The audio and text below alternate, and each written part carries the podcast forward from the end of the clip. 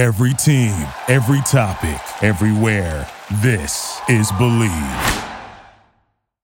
Y ahora, nos abrochamos el cinturón. Ponemos la primera velocidad. Pisamos el acelerador. Y comienza el programa. ¿Qué tal amigos de Ricardo, su servidor? Estamos aquí en el Garage como lo hacemos todas las semanas. Recuerden, pueden escuchar este programa, hacer download de los podcasts a través de Spotify. Y nos pueden encontrar también en Believe Network, el network número uno de los profesionales aquí en Estados Unidos. Estoy con mis amigos Hugo Escaglia y David Logi. Estamos tratando de entender esto que creo que para mí personalmente es una tragedia. No entiendo todavía cómo puede suceder esto, que después de tantos, tantos años en el mercado, digamos, número uno casi del automóvil en, estado, en, el mundo, que esta marca, este, este modelo de vehículo que es el, el, que tiene la historia más larga en la historia de Toyota, ¿eh? que vaya a desaparecer. Estamos hablando del Land Cruiser y le dicen adiós. ¿Qué te parece, Hugo? Que digan adiós al Land Cruiser. Y sí, así vienen evolucionando todos los, coches de ahora, ¿no? Eh, adiós al V8, con un, van a poner un V6, turbo, y así van quedando los motores chicos. pero es una gran historia que ha tenido Toyota con este, con este vehículo. Desde el año 61, y lo más interesante es cómo comienza esto, porque Originalmente los japoneses encontraron, bueno, eh, no, no acuerdo todo, exactamente los detalles, pero lo que, me acuerdo, lo que me acuerdo de la historia es que en las Filipinas los japoneses encontraron a un jeep y dijeron, qué buena idea, copiemos al jeep. y después la aventura de los 4x4 con Toyota, copiando un poco al jeep.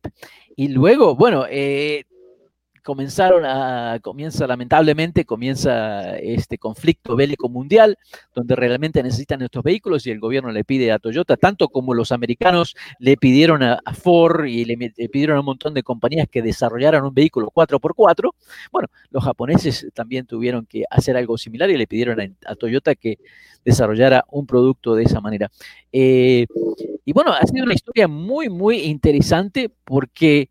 Eh, como digo, cuando comienzan, ¿verdad?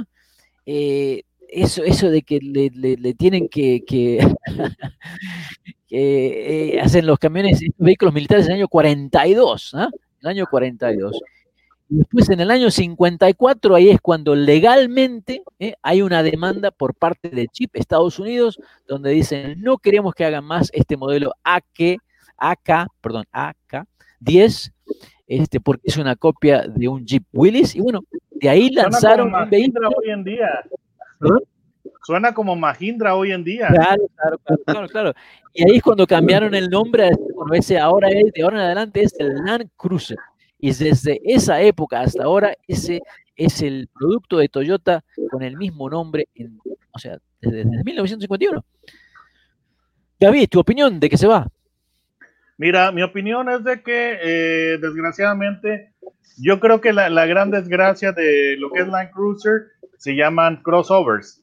¿Por qué? Porque el detalle de, Land Cruiser es de que es, un vehículo todoterreno tradicional, es decir, que eh, su construcción es eh, lo que es un bastidor, un frame, con, el, con el, la carrocería encima es el body on frame. El detalle de, ese tipo de construcción es que te va a dar eh, una marcha más eh, dura y va a ser más pesado el vehículo. Mientras que ahora, desde que eh, salieron los, este, crossovers principalmente, ya la, construcción del vehículo es distinta. En vez de que tenga un, bastidor con una carrocería atornillada encima, todo está hecho en un, solo conjunto, lo que es la carrocería y el chasis, y eso es para darte eh, pues mejor rendimiento de combustible porque se reduce el peso y además una marcha más cómoda. Entonces, desgraciadamente, eh, yo creo que el mercado de las SUVs eh, puso a prueba realmente el gusto de la gente porque inicialmente cuando no habían crossovers, la, gente, la gente iba a, comprar en, en, grandes cantidades las SUVs Pero lo que, lo que yo fui descubriendo, y también los fabricantes, es que la mayoría de las personas ama la idea de una SUV, no tanto una SUV. Entonces, they like the idea of, an SUV, not the SUV itself. Entonces, cuando ya salieron de vehículos con eh, construcción más basada en automóviles, ahí yo pienso que fue cuando ya la SUV se convirtió en un vehículo de nicho. Entonces, habemos personas a las que nos gustan las, las, SUVs, eh, porque digo, no solamente a Hugo le gustan las SUVs, a mí también, pero y, nos gusta eh, las aventuras fuera, fuera del pavimento. Entonces, para ese tipo de cosas, una camioneta tradicional, una crossover, no tiene ninguna esperanza. Y también, si a ti te gusta remolcar, eh, arrastrar remolques pesados, una SUV sigue siendo lo mejor. Pero el problema es de que los gustos fueron cambiando y la gente quiere aparecer ruda, pero no se quiere ensuciar. Entonces quieren dar esa, esa apariencia de aventura, libertad. Por ejemplo, las, las este, crossovers fueron eh, la ruina de las minivans, porque eh, las minivans son muy prácticas, pero tristemente un vehículo que tenga forma derivada de una caja no es sexy.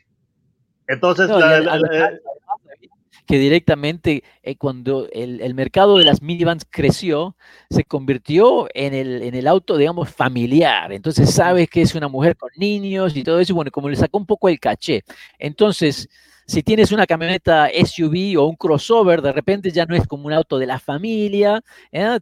como dices tú, eh, mentalmente la gente piensa, bueno, puedo hacer otras cosas con mi vehículo, ya no, no es, ya no soy la mamá, ¿no? O no soy un papá manejando un carro, tengo otra opción. Lo que me llama la atención con el Land Cruiser es que cuando estaba haciendo unas comparativas, que veo que lo comparan con el, Ford Expedition o, o, el Chevrolet Tahoe, y digo, pero no, no, no tiene nada que ver.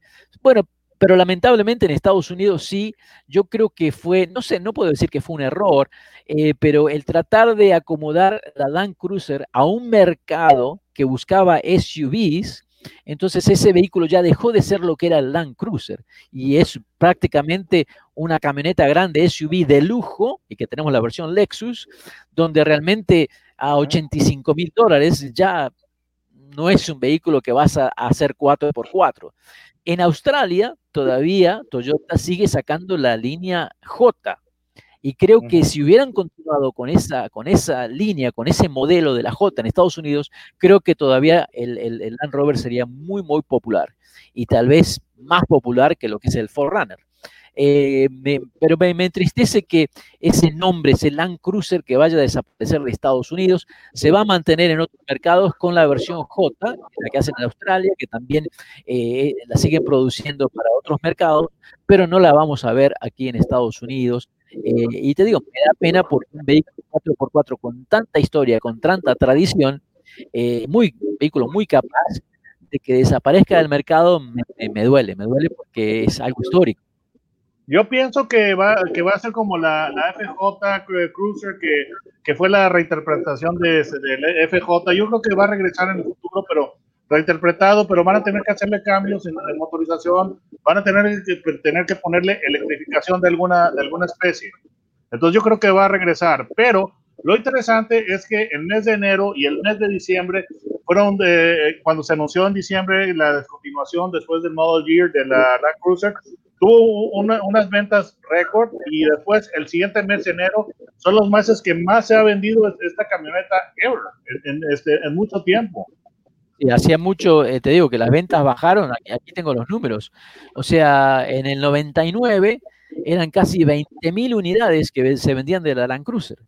Y, hoy en día, lamentablemente en el 2020, fíjate, de 20.000 unidades al año, durante el 2020 se vendieron 3.147 Land Cruisers. Sí, porque es, es un vehículo que, que te, te, promete aventura y te la podría dar, pero te dice que ahora la gente busca que, que, que tenga más comodidad en, en la marcha, de marcha. Entonces, para mí, la Land Cruiser es una camioneta, pero resulta que las personas quieren, yo les llamo camionenas, no camionetas. Eh, porque te, tienen el aspecto de camioneta, pero no pueden hacer nada que, que una camioneta hace. Por eso yo les digo camionenas. Amigos, amigas, estamos aquí en Garage Latino con David Logi y Hugo Escaglia. Eh, le decimos un adiós a la Land Cruiser, esperemos regresar al mercado, que traigan la, la, la modelo J que venden en Australia, que se ve en Saudi Arabia, eso que es realmente la Land Cruiser, que todo el mundo Estamos en Garage Latino, díganle a sus amigos que bajen el podcast y gracias, ya son miles los que bajan el podcast, realmente nos encanta muchísimo. Eh, pueden buscar a Garage Latino en Spotify. Aquí ya. Gracias por participar con nosotros. Garage Latino sale al aire por la cadena nacional Believe Network. Visita la página garagelatino.com, dale un like a Facebook de Garage Latino y envía tus comentarios. Garage Latino está disponible en iHeartRadio, TuneIn, Stitcher, iTunes, Luminary y por supuesto Spotify. Así que baja el podcast y compártelo con tus amigos. Hasta la próxima. Thank you for listening to Believe. You can show support to your host by subscribing to the show and giving us a five star rating on your preferred platform. Check us out at Believe.com and search for B L E AV on YouTube.